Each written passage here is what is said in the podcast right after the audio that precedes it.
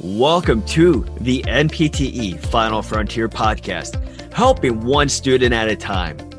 Visit npteff.com to enroll today so you can pass tomorrow. Thank you for joining us here on the NPTE Final Frontier podcast. My name is David. And my name is Emily. Today, we will be reviewing a question regarding the rule of nines. Okay, so the question reads as follows A 45 year old male is admitted to the hospital with full thickness burns on his entire anterior surface of the right upper extremity and the entire anterior surface of his right lower extremity. Using the rule of nines, what would be the most accurate answer for the percentage of area burned? Option A is 13.5%. Option B, 27%. Option C, 11%. And option D, 22%.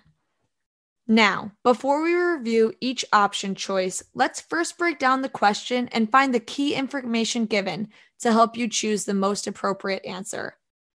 This question involves a 45 year old male who has suffered full thickness burns to the entire anterior surface of his right upper extremity and the anterior surface of his right lower extremity.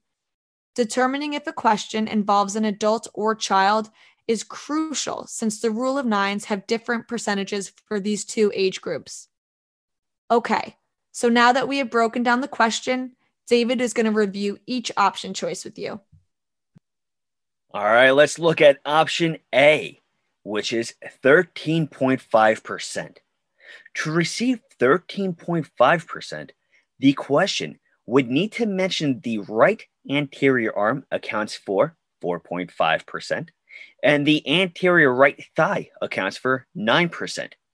This is the correct answer, but let's evaluate our other options to further expand your knowledge because you should never stop right there.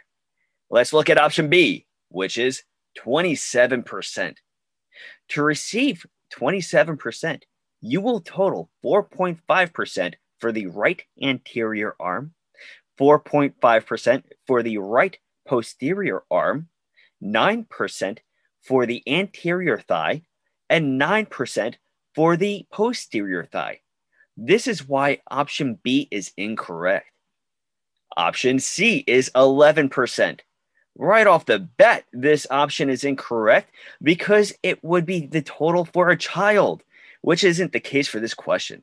To receive 11%, the question had to state inclusion of 4.5% for the anterior right arm and 4.5% for the anterior right thigh.